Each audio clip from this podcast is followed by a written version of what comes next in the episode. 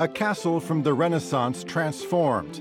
The Villers-Cotterêts Chateau is now home to the first cultural site in the world dedicated to the French language, La Cité Internationale de la Langue Française. A project put into motion by President Emmanuel Macron. It's a story conveyed with words, art, and architecture.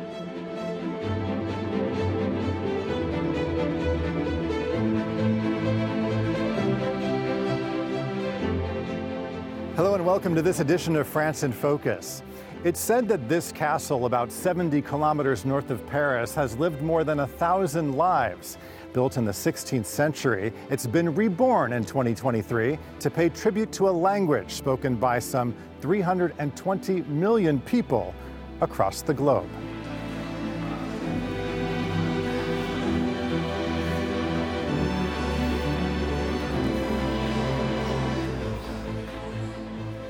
Xavier North, you are the uh, chief curator of this really incredible exhibition here. And the French language has a very long history, but this place also has a very particular history and a significance when it comes to the French language because of something that happened way back in 1539 involving the man we see there and, and this document. What happened in 1539? This is where Francois I, the French king, signed a ruling that imposed the French language in the justice system and in the administration. French became the official language of the French kingdom.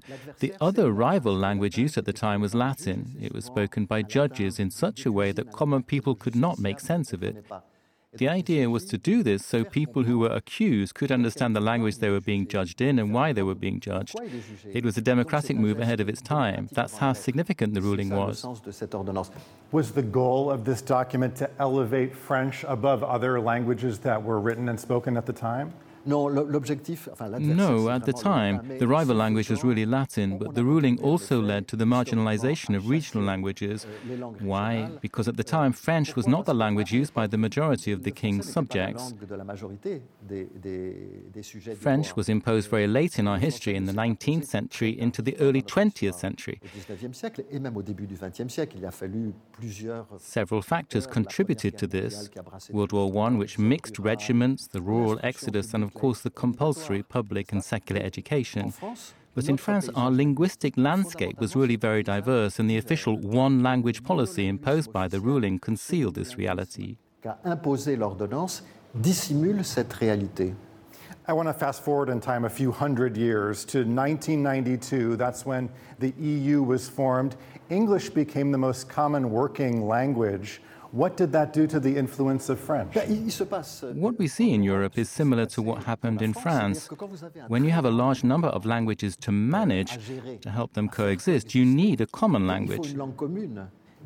And so that is what has been happening to the 24 languages or so spoken in the European Union. The strongest prevails, the language of power, the language that is economically stronger. That is the language that will be the most widespread. Coming back to the French language, what is the purpose of this place in, in your mind? Eh bien, il s'agit de rappeler euh, à we want to remind our fellow citizens, and more broadly, an international audience, of the importance of a language, whatever language it might be. The role it can play in shaping a country's identity. Dans la fabrique d'une identité. It is about our individual and collective identity because, out of all the ties that we have in a city or in a society, the language bond is the strongest. C'est lui qui fonde un sentiment d'appartenance à une communauté.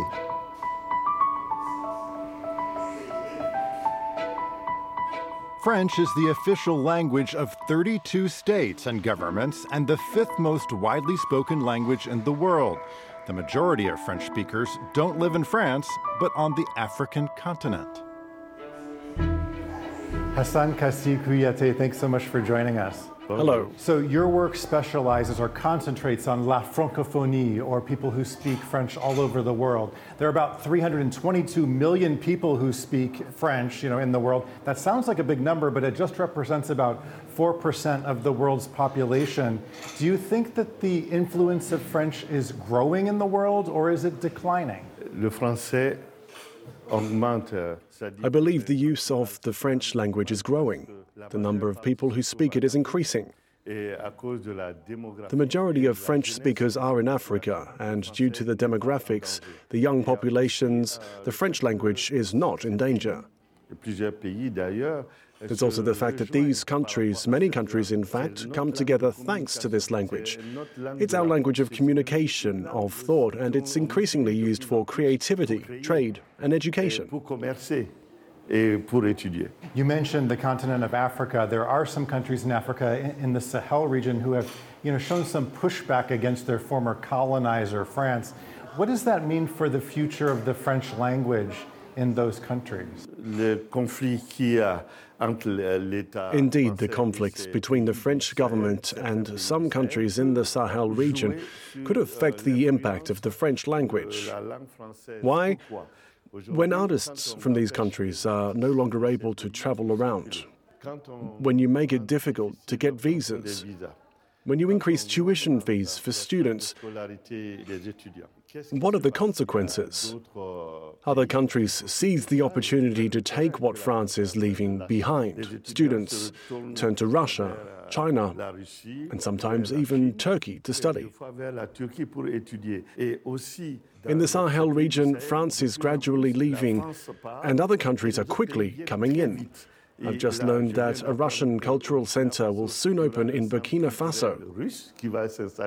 In Ivory Coast, it's not a Sahel country, but there's a cultural center from South Korea that's just opened its doors. And there's a Turkish cultural center too. They're all coming. We might not see the consequences today, but maybe in 10 or 15 years, for all the reasons I mentioned earlier, we will see that French might decline in these countries, unfortunately. But I hope we won't let that happen. Now, this program is being broadcast in English, so this may seem like a, a, bit of a strange question coming from me, but does English pose a threat to French given that it's just so ubiquitous in the world? I'm not the kind of person who fights against a language. I fight for a language.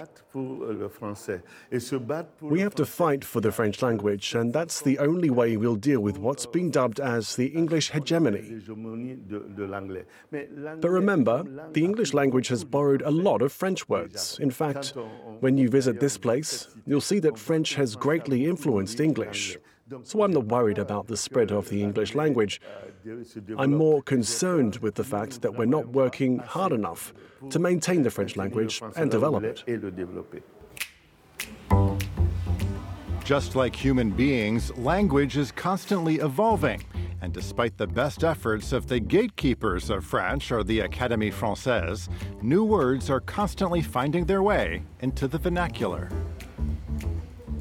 We're here in a room dedicated to French words, and I'm joined by Barbara Cassin. You are a philosopher and an academic. You've spent a lot of time thinking about the power of words and the evolution of language. So I'm interested to know how you feel when you see new and sometimes strange words make their way into both written and spoken French.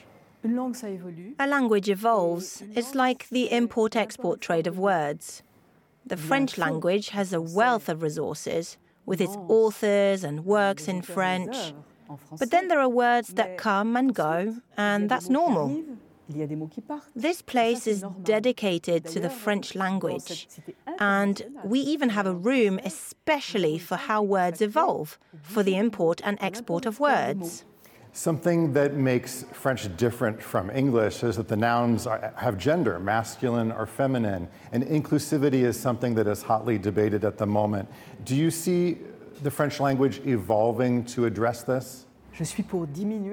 I'm in favor of reducing gender inequalities. However, I don't think that inclusive writing is a good way to achieve that. To me, inclusive writing is nothing more than writing.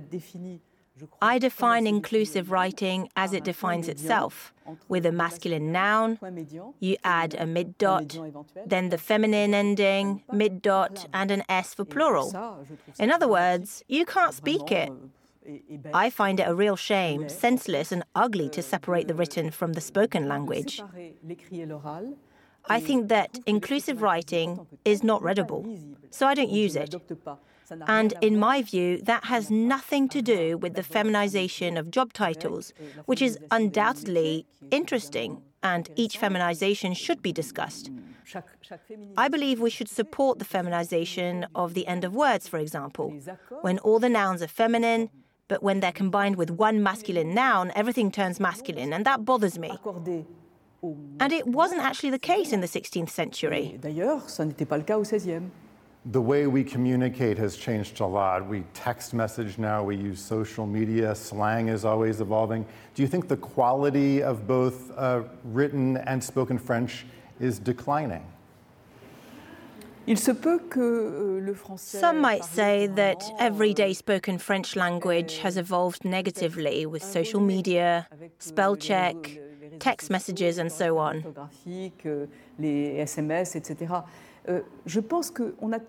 But we always say things were better before. And I don't think that's necessarily true. I think it's different. And it's about understanding that difference and making it evolve in the right direction. A general question for you. You know, French is evolving all the time. Is it something that you think should be fought to preserve, or should it just be left alone to evolve on its own? I believe a language preserves itself naturally. I think a language evolves with those who speak and write it, with those who think within that language. And in my opinion, that's perfectly fine. So, what are we fighting? Globish? Global English? Yes. Should we fight against non French words? I find it extraordinary indeed when you walk in the streets of Paris and you see many things in English, but you also see many things in other languages. And I find that rather extraordinary. Barbara Cassin, thanks so much for joining us. Thank you. That does it for this edition of France in Focus. Thanks for watching, and we'll see you next time.